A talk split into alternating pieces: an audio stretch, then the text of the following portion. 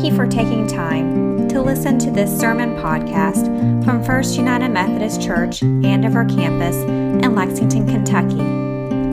It is our prayer that as you listen today, you will be encouraged, challenged, and equipped to be all God has for you. We invite you to join us for worship on Sunday mornings at either 8:30 or 11 o'clock a.m Todd's Road campus near the Hamburg area of Lexington. I just want to thank y'all for being the community you are, for the, the texts and the phone calls and the questions and uh, checking in over the last week as I've uh, begun to see what's going on with my father. Your, uh, your love and uh, kindness and uh, thought for your pastor uh, is overwhelming.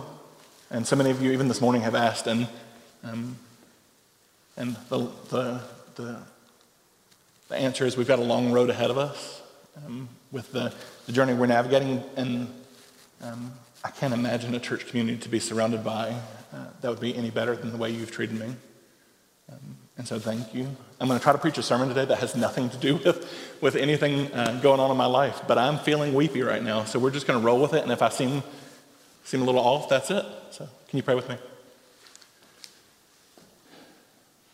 Holy and loving God, um, open our hearts and minds to hear afresh from your word today, to, to see in which uh, ways in which you have revealed yourself in our sacred text and how you uh, will reveal yourself to us through your spirit today.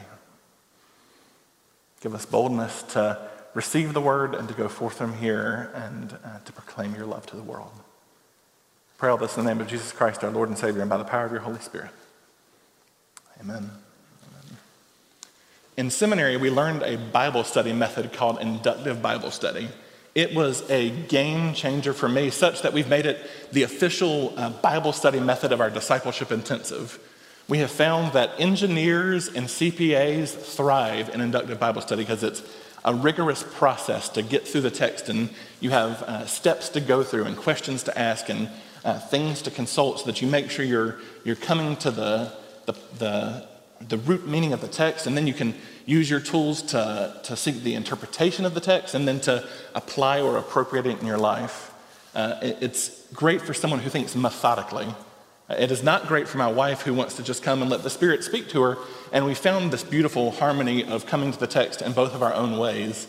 Uh, she'll come and do Lectio Divina and find this great word from God, and I'll come and study it inductively, and I'll find this great word from God, and somehow God speaks in and all of that. But I'm going to speak today about from, from my strength of study, inductive Bible study. Uh, one of the first things you do after you, you kind of situate the context of a text is you begin to work through structural relationships. What is happening in the text that either the author explicitly meant to do or just does because the way they write? We look for things like cause and effect relationships. Uh, because this happened, that happened. We look for uh, comparisons because this person is like this or this person is like that. We look for contrasts. This person was great, but this person was terrible. We look for uh, structures like the chiasm, where we look for repeated patterns of A, B, C, B, A. Uh, we, we look through the text uh, each week and asking, uh, how did the author structure this passage in order to convey their meaning? And, and not every text has every relationship. Uh, so you have to, to, to allow yourself not to like overlook into the text. Okay, is this legitimately there or is it something I'm just making up? It, it's got checks and balances. But there's one interpretive determinant in every single passage. Whether you're studying, studying a verse or the whole of the canon, there, there is one relationship every time you come to the text the climax. What is the literary high point of the text you're, you're approaching? What is, what is the point that gets you to the, uh, the grand thrust of the author's meaning? Where have they taken you uh, to kind of land in this moment? If you can find that, it really helps you to begin situating. Uh, so, what is God trying to tell me through this broader passage? And how has the author built us to this moment? The climax is a, a great tool to uncover meaning and uh, to help guide us to appropriation of uh, what God would have us do. We can look, like I said, from uh, Matthew uh, 5 48, be therefore perfect as your heavenly Father is perfect, as the climax of the first part of the Sermon on the Mount. Or we could take, let's say, 2 Samuel 5 1 through 10, our Old Testament passage for today, and see that as the climax of Israel's story. We can literally take the scriptures from Genesis to this moment and say, uh, how does this, this moment climax Israel's story? Israel's story started even before there was Israel. We know the, the scriptures tell us about creation and the fall. We see humanity cast out east of Eden in this ongoing journey where God is seeking uh, to rescue humanity and bring them back into right relationship with Him. We see the first covenant made with Abraham uh, carried through with Isaac and Jacob, and we, we see this uh, turn of page from Genesis to Exodus where uh, we find uh, a Pharaoh who did not know Joseph. We find the people who uh, are in bondage in Egypt and enslaved. We find the people who, uh, who, who are desperate for the love of their God to deliver them uh, from their captivity. We have the Moses story, the story of how God works through this uh, person who is not self secure and not uh, confident at all to deliver Israel from Egypt with the promise that he would take them into this land that he promised to their ancestors. And we have this wilderness narrative where we see people time and time again doubt God's goodness. It'd have been better to stay in Egypt. We, we should have stayed back there. At least then we knew we had food.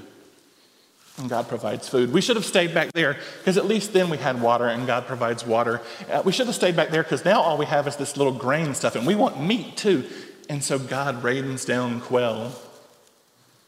In the wilderness, God meets Moses on Mount Sinai and renews the covenant, offering them law as a way to draw near and to set boundaries. They uh, recut this covenant in the blood of the sacrifice that Moses declares from the mountain This God is your God, have no other gods before him. And the people continued to rebel time after time after time, such that one generation didn't trust Yahweh to deliver them, and they die in the wilderness. The story carries on in Joshua and Judges through this period of entering the land, but not quite having God's promises. They're there, but they're always at battle. They're there, but it's hard to see God's presence. They're there, but they're always facing war. We, we sit in the muck and mire of seeing how Israel, time after time after time, uh, draws near to God and then runs away from God. And then how ultimately they reject uh, Yahweh and his prophets as their leader and, and demand a king just like the other nations. They want a uh, handsome, strapping man to come lead them into battle, to be the warrior king that all the other nations had.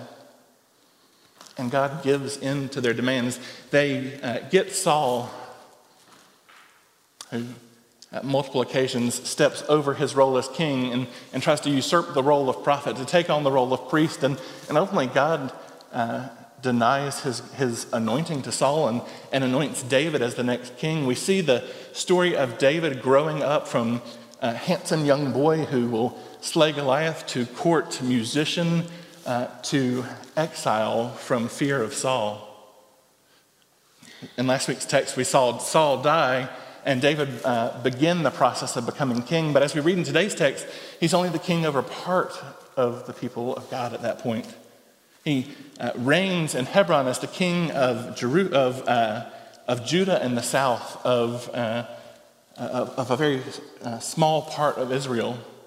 See, Saul didn't just have Jonathan, he had other sons, and one Ishbosheth has been reigning in the north, the northern part of Israel, as king for seven and a half years. And, and at today's text, we come to the death of Ishbosheth. And it's a, it's a made for TV PG 13 story about how we got here. We're not going to get into uh, who all was killed between last week's text and this week's. That's a Tuesday morning Bible study thing. But we get to this point finally where David is the king of all of Israel, this united kingdom of God. He is one part of the tripartite government of a theocracy. He is the king, we have a prophet, and we have a priest. And in today's text, he finally defeats the last group uh, living in Canaan, the Jebusites, who have taken uh, hold of Jerusalem and, and drives them out after they have taunted him. Uh, this text is, is uncomfortable about the way it talks about uh, people. The, the Jebusites taunt and say, uh, Even our handicap could beat you, David. And David drives their greatest forces out of town. He unites the whole kingdom and he takes on this throne. And this is the climax of Israel's story. The text ends with, uh, and David grew in might and strength, for the Lord, the God of hosts, was with him. The text climaxes in the, the fullness of the promises and declares the why, the cause and effect, or in this case, the effect and the cause. Uh, things happened and they grew in stature because, because Yahweh, the God of hosts, was with David.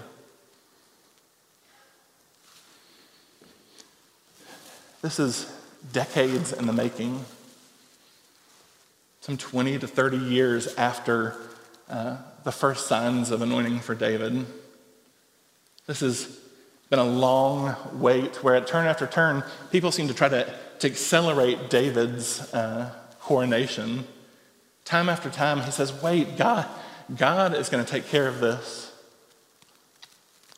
And the text climaxes with David finally making good on all of the promises God made in covenant because God was with him.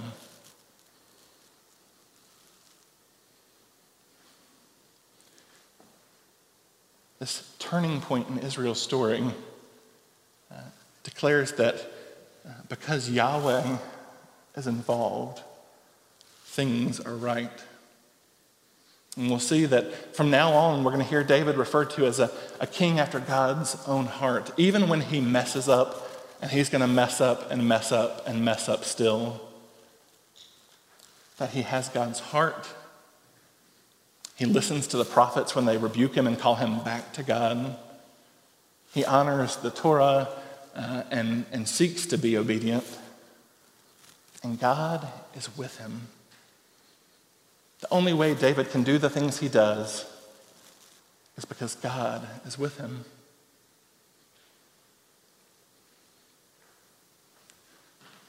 If we read Israel's story, this seems to be the climax, and, and most would argue that it is but we know that this is actually another structural relationship we find in inductive Bible study. This begins the pivot. The, the whole story of Israel is now going to take a dramatic turn. This, this very brief moment of all the promises of God being there is only for most of David's life. Before he even dies, he's at war with his own children. The, the nation is already dividing when he does die and Solomon takes over as king, though he's uh, acknowledged as being wise and seeking God's wisdom, he, he enslaves his own people to build the temple. He, uh, he uh, makes political treaties with nations across the world. He marries foreign wives, and, and it just spirals from there with king after king who trusted themselves. In the north, we see no good kings, no kings who, who worshiped Yahweh and sought to do his will. We see time after time how they'll uh, worship foreign gods that they think are uh, expeditious in helping them accomplish their goals. They will trample upon people time and time again, and they will forsake Yahweh. And the north goes into exile as the Assyrians take over and uh, wipes them uh, off the face of the map. The south holds on a little better. Out of their whole long list of kings, we actually get four good kings, kings who were after the heart of David. But all the rest of them are just as bad as the kings of the north. And eventually, their rejection of Yahweh is just as strong as the, as the north's. And uh, Babylon, now the dominant global superpower, comes in and ransacks the south, takes back Jerusalem, and scatters the people among uh, the Babylonian lands. For God to have dwelt in the midst of the people in the land that God had promised, with a king who was after God's own heart, with a priest and prophet who were doing their roles, we now find that Israel is scattered with no temple to go to, with prophets in the exile telling them it's your fault, with no king, and a word from God that you need to settle in because we're going to be here for a while. Israel's story, as recounted in the Hebrew Bible, ends with them coming back into the, into, into the promised land under uh, kind of um, the direction of, per- of Persia, right? Yeah, Persia. Um, but they get there, and it's not what God had promised. The temple is piddly. The kings are already uh, causing problems. They're already breaking Torah, and they're sure the presence of the God is not in the temple.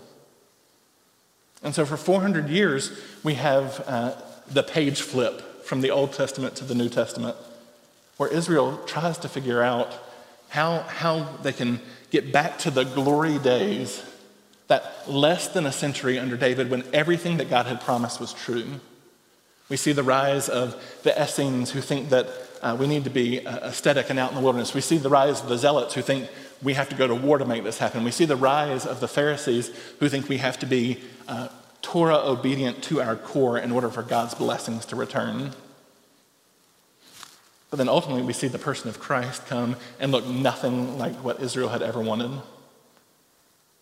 This, uh, this guy from Nazareth, a carpenter's son, a rabbi school dropout, someone who seemingly uh, is good with his hands but not, not good at uh, institutions, who uh, does these things that he shouldn't be able to do our gospel text today talks about him uh, doing signs and wonders and teaching with an authority that has to come from somewhere else.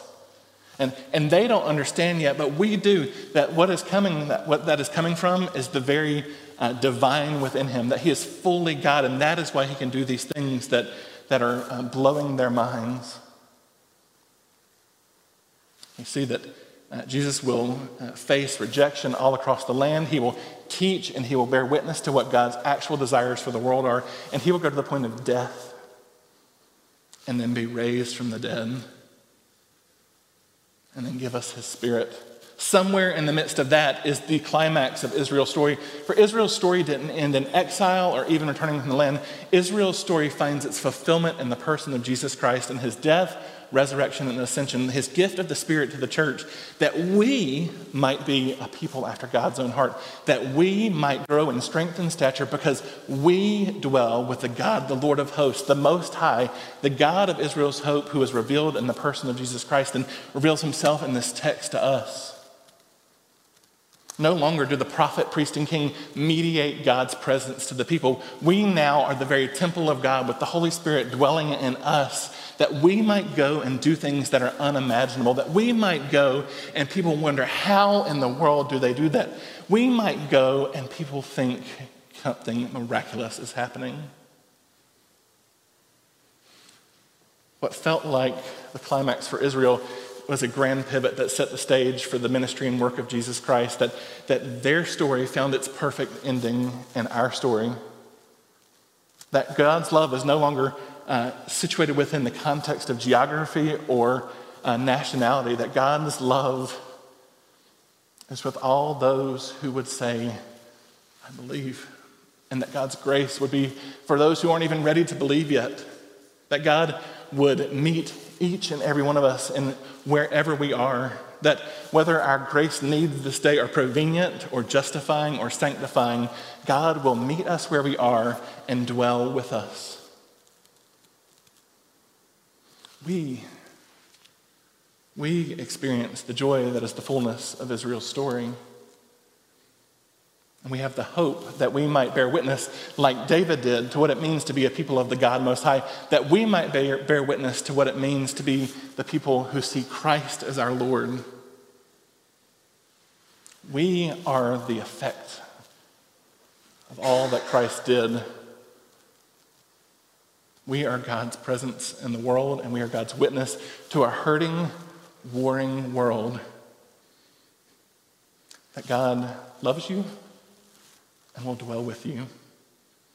But God actually calls us to go and do something with that, to be so remarkably the different that the world looks at us and goes, What is that? How are they so joyful, peaceful, patient, kind, good, full of self control? How are they blessed when they are meek? How is it when they hunger and thirst for righteousness that we would go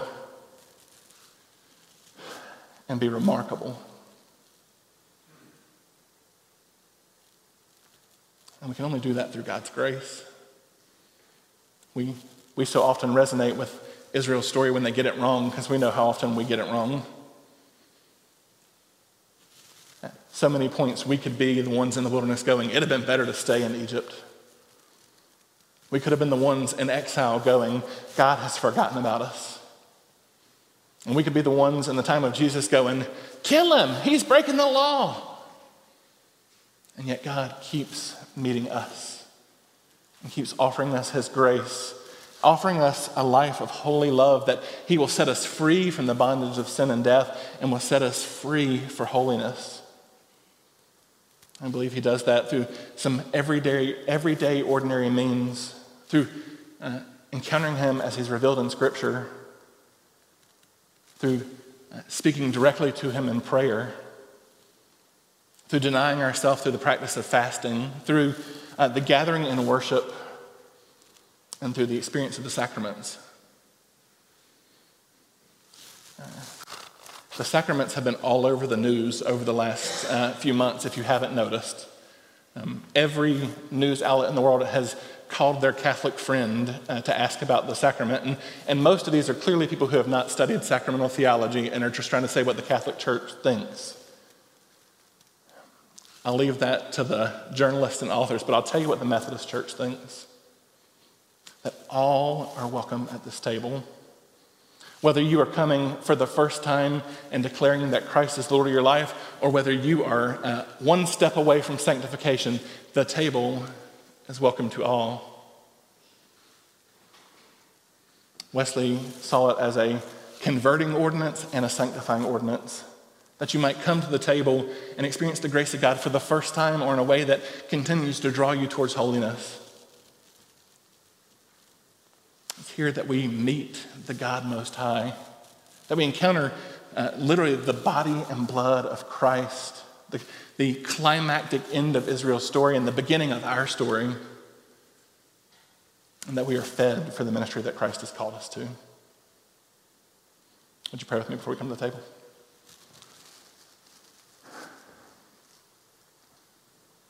Holy and loving God,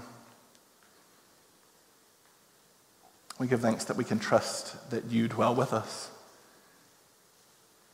And that just as David grew in stature because you are with him, we can grow in holiness because you are with us. Lord, would you meet us in these means of grace and lavish us uh, exactly where we are with your love, with your grace, and with the ministry of your Spirit? And then would you send us out in the power of your Spirit to go and do extraordinary things that we can only do through your love and through your grace and through your Spirit. We pray all this in the name of Jesus Christ our Lord, the Lord of lords and the King of kings. By the power of your Holy Spirit, who comforts us and counsels us and guides us in the way that leads to life. Amen and amen.